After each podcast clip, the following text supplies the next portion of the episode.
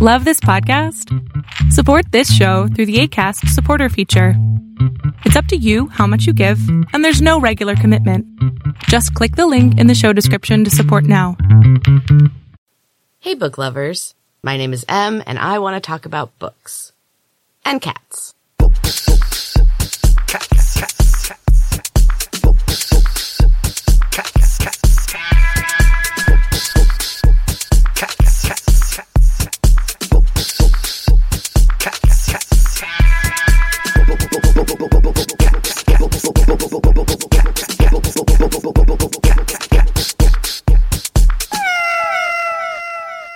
So, in case the title of this episode didn't tip you off, it's going to be a weird one.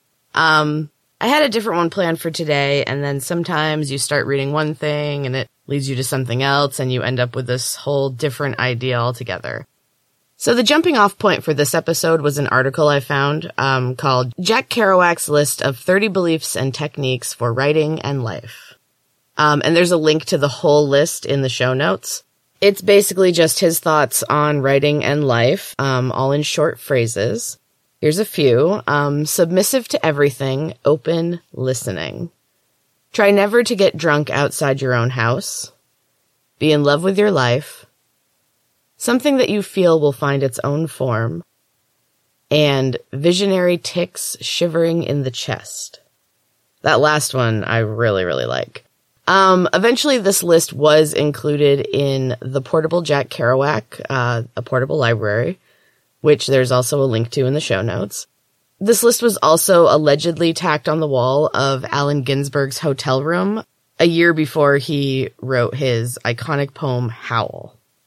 And that's not really a surprise because Ginsberg uh, readily admitted that Kerouac had influenced his work and even noted in the dedication of Howl and other poems that he took the title from Kerouac. So that led me to Howl by Allen Ginsberg. I first read this poem in my high school English class. I had an awesome teacher, um, and he was definitely kind of a beatnik hippie type. And at the time, I was obsessed with anything about the 60s counterculture. This poem was also the impetus for a massive fight with my dad. Not really anything new um, during my teen years. They were pretty common. But this one had him screaming, it's pornography over and over again, while I countered with, it's art over and over again. The issue wasn't that it's a sexual poem. Um, there were a lot of things in my house that were far more pornographic. Um, it was a different time and openly discussing gay sex was still shocking and confusing. Um, especially for a lot of adults. Um, I understand that now. I didn't understand it then. Um, I had the complete confidence of a teenager. I just knew I was right. Um, now I know that being right doesn't really matter and that right is different for everyone. Um, we were both right in our own minds and I just think it's funny that it was such a bad fight, but now any mention of that poem makes me think of my dad. Um, which I think is why I'm doing this weird episode. It's March and the end of this month is the three year anniversary of my dad's death. And I've been thinking about him a lot. My dad liked poetry too and books. Um, he instilled the love of reading in me that led to where I am today. Um, when I was a kid, he would read poetry at bedtime or the original fairy tales. I will never forget the first time he read me The Red Shoes. Uh, basically, this girl gets a pair of red shoes and goes to a dance and she puts them on and she can't stop dancing and she dances until she dies. Or she's given the option either she's going to dance until she dies or they have to chop her feet off. Uh, and they chop her feet off, which is wild. I was also a dancer at the time, so that story really made an impression. But I loved it and I requested it over and over again. It was one of my favorites. Um, it's no wonder I like the type of books I do. Um, those stories were gruesome and also absolutely fascinating. And I think it definitely influenced, uh, like the kind of stuff that I write, especially, and also the stuff I read. He also read me poetry by Robert Service. Uh, he is a British Canadian writer and a poet, and he's of Scottish descent, which we're very proud of our Scottish heritage. Um, Robert Service was also called the Bard of the Yukon. He wrote beautiful poetry about the desolate, icy wonderland that lies in the far north of Canada. To the point where he really captured like the harshness of it, but also the beauty. The two poems that I loved the most by him were called Iceworm Cocktail and The Cremation of Sam McGee. Yep. uh, my dad also would read kids' books, but he liked to spice those up with added lines and funny voices, which is something that I copied with my own children. I think mine might have been a little more over the top just because I've always been like very dramatic. Um, but yeah, I definitely got that from dad. Understandably, um, I've been having some grief moments lately. At least it's down to just moments now. Um, it's been a lot less consistent lately. I've also learned that at certain times of the year, it's just going to be more prevalent and I have to deal with it. Um, lately I've been listening to this awesome podcast. There's a comedian named, uh, Jessimae Peluso and she has a podcast called Sharp Tongue. And in the podcast, there is a series that she did called the Grief Survival Guide. Um, she started recording it after her mom died. Her dad has already passed, so now she is an orphan, as she keeps saying. I feel like she's inside my head sometimes. Like we share a lot of similar traits and I guess grief is pretty similar for everybody. Anyway, it's an excellent podcast.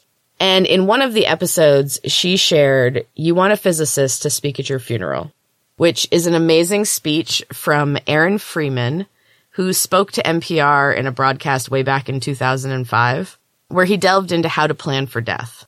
Um, and he discussed why, despite the fact that scientists seem like, you know, hard nosed individuals who are more cut out for chemistry and equations and not human emotion, um, they're actually the perfect people to speak at your funeral.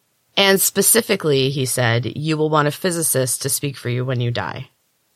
I'm going to read this in its entirety because it is just amazing. You want a physicist to speak at your funeral. You want the physicist to talk to your grieving family about the conservation of energy so they will understand that your energy has not died. You want the physicist to remind your sobbing mother about the first law of thermodynamics that no energy gets created in the universe and none is destroyed. You want your mother to know that all your energy, every vibration, every BTU of heat, every wave of every particle that was her beloved child remains with her in this world. You want the physicist to tell your weeping father that amid energies of the cosmos, you gave as good as you got. And at one point you'd hope the physicist would step down from the pulpit and walk to your broken-hearted spouse there in the pew and tell him that all the photons that ever bounced off your face, all the particles whose paths were interrupted by your smile, by the touch of your hair, hundreds of trillions of particles have raced off like children, their ways forever changed by you. And as your widow rocks in the arms of a loving family, may the physicist let her know that all the photons that bounced up from you were gathered in the particle detectors that are her eyes that those photons created within her constellations of electromagnetically charged neurons, whose energy will go on forever. You can hope that your family will examine the evidence and satisfy themselves that the science is sound, and that they'll be comforted to know your energy is still around. According to the law of the conservation of energy, not a bit of you is gone. You're just less orderly. And again, that is by Aaron Freeman and I think it is just perfect. Um, if anyone has gone through a loss, I hope this helps you. Um, it kind of helped me to hear it.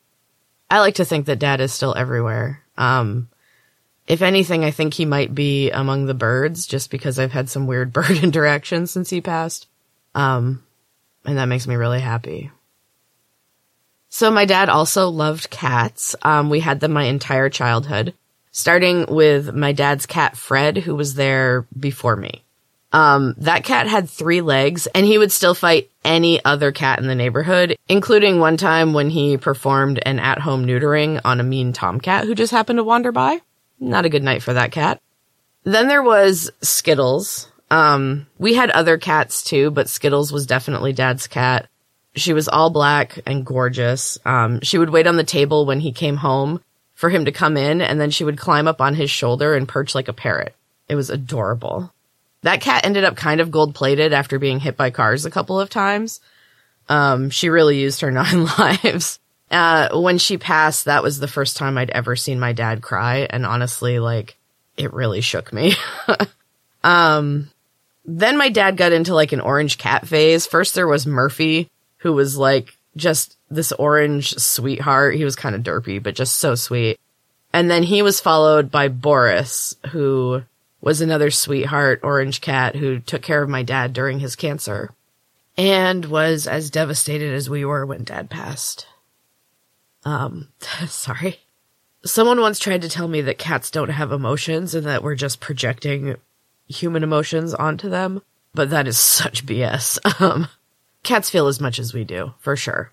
That cat mourned my father, for sure. Anyway, what a happy podcast this is. Let's get to the quote of the week. And for the quote of the week, I wanted to bring it back around to Kerouac, back where we started, back to the starting point of this weird episode. um, and I wanted a quote about life to end all of this talk about death. so, here's my Kerouac quote. The only people for me are the mad ones. The ones who are mad to live, mad to talk, mad to be saved, desirous of everything at the same time. The ones who never yawn or say a commonplace thing, but burn, burn, burn like fabulous yellow Roman candles, exploding like spiders across the stars. And in the middle, you see the blue center lights pop, and everybody goes, ah. I like that. I like the energy of that. Anyway, um, I'm sorry if this episode was a bummer. Not if. I'm sorry this episode was a bummer. Um, next week we'll be back to the usual. It just seemed appropriate to talk about the man who taught me to love reading. Um, I feel like I did a really shitty job of talking about him, um, at the celebration of his life that we had right after he passed. I was a complete mess and, uh, I'm not great at public speaking anyway. And I hadn't really, I feel like I haven't really been able to find the words for it until now.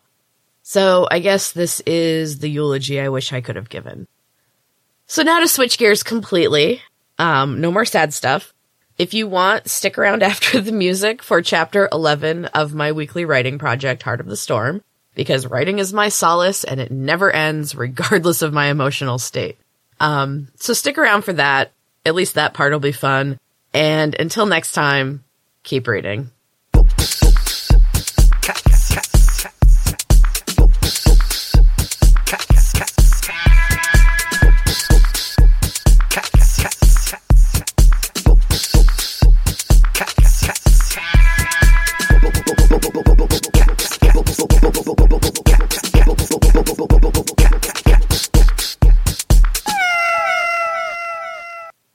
Thanks for sticking around, book lovers. It is now time for chapter 11 of Heart of the Storm.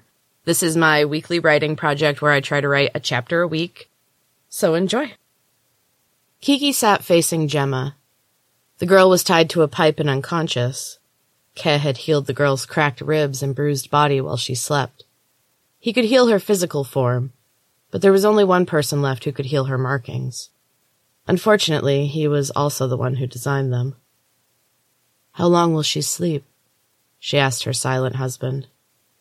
Once he had finished healing the girl, he had taken his place at the window and watched the street without moving. He turned to her now, slowly. He was angry. It made her nervous, but also excited. Her heart raced as he took a few slow steps in her direction. We can't save her, he said in his gravelly voice. It made Kiki shudder. I know she said softly. She did feel for this poor girl. Manx was back at work, apparently. Or maybe he'd never stopped. There were rumors in the valley, missing girls, and the smell of a particular poison. Do you think there have been others? Ken nodded grimly. Look at the detail. He's been practicing. Kiki winced as if someone had slapped her. There was a popping sound from somewhere nearby, followed by an unearthly wail. Kez stared back at Kiki with wide eyes. She saw her fear mirrored in his face. Maybe gunfire? she suggested weakly. Kez shook his head. We both know what it is. Only Kevo didn't know what he stole, or what he has begun. Do you think? Kiki's words died in her throat as she saw the figure standing in the doorway. His bright red hair was covered with a black knit hat, but she would never forget his pallid, frightful face. It was burned into her nightmares. Beside her, Kev made his thick hands into fists. Kiki could hear his teeth grinding, waiting for a chance to unleash his rage. Kiki rose gracefully to her feet. She placed a soothing hand on her husband's arm and raised her chin as she turned to address this horrid creature wrapped in a human disguise. Hello, Manx. Harper stood gaping at the lovely creature in front of her. Her mother. Her mother. The woman smiled, but she did not address the girl yet. She trained her eyes on Lottie and Moz, who were ever so slowly edging toward the door. She raised a slender, pale blue hand and snapped her fingers. They froze where they stood. A fine coating of ice covered their skin and gave them the same bluish hue that she bore. Their breath came out in puffs of vapor, and their eyes moved wildly, but otherwise they remained immobile. Thea gestured to the couch. Sit, she commanded. Both of you. Harper started. She had forgotten all about Kevo. He was crouched in the corner, partially hidden under an antique desk. He was too large to fully fit. He looked absurd, and Harper wanted to laugh, but one look at his face killed her laughter. His beautiful brown skin had gone pale and kind of gray. His body was shaking uncontrollably, and his expression was one of complete terror. The cold beauty snapped her fingers again, and Harper cringed. Kevo whimpered and tried to climb farther under the desk. Nothing else happened. The woman rolled her eyes. I'm not going to hurt you. Sit. This time Harper moved to the couch and motioned for Kevo to do the same. He slowly unfolded his long legs and squirmed out from under the desk. He walked hunched over and cast a fearful look in Thea's direction. When the woman smiled, he looked away. You're right, Harper. I am your mother, the woman said, she smiled a little. But call me Thea. I wasn't in your life long enough to earn that title, and it doesn't suit me. She was right. The woman who had brought Harper into this world stood before her as she had been then. She was younger than Lottie and Moz now. Her skin, though gray, was smoother. Thea laughed as if she heard Harper's thoughts. They have aged terribly in the last twenty years. The woman's smile grew wider. They were once this beautiful as well, but deception is terrible for the skin. She laughed again, angrily this time. She swung her arm out, and the two frozen figures toppled to the ground. The door to the stairway crashed open, shattering a shelf full of knickknacks as it slammed against the wall with tremendous force. With a flick of her dainty wrist, Lottie and Moz rolled through the open doorway and bumped down the stairs. The following silence was unnerving. Thea turned to the teens with a sly smile. Time to go, kiddies. Too bad there isn't more time for revenge, but I'll get to them eventually. Harper noticed how sharp Thea's teeth looked. Her skin also looked dry and patchy. There were places where it was peeling away.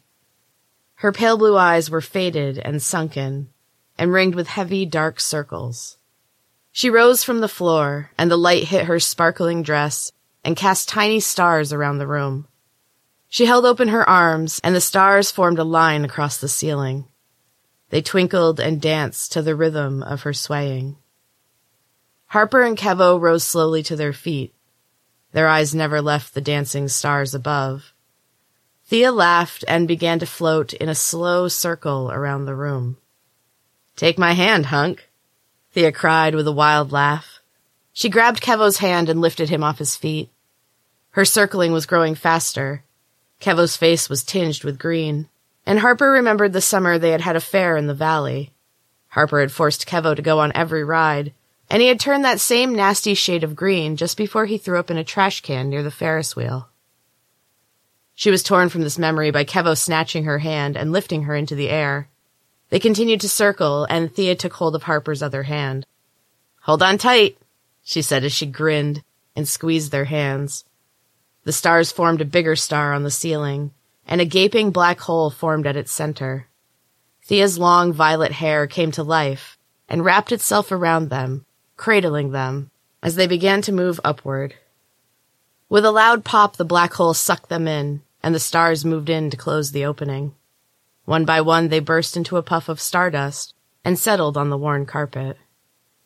Footsteps thundered up the stairs. Moz burst through the door. One arm hung at their side, dislocated at the shoulder joint. Lottie came limping behind them, bruised but still mostly intact. They're gone, Moz said. Of course they are, Lottie sighed. And we know where they've gone, too. Maybe we should just leave. Moz flopped onto the chaise and cried out when their arm bumped the cushion. You know we can't, Moz said irritably. She won't let us. She's not in charge anymore, Lottie said. Her voice was high and thin. She barely recognized it as her own.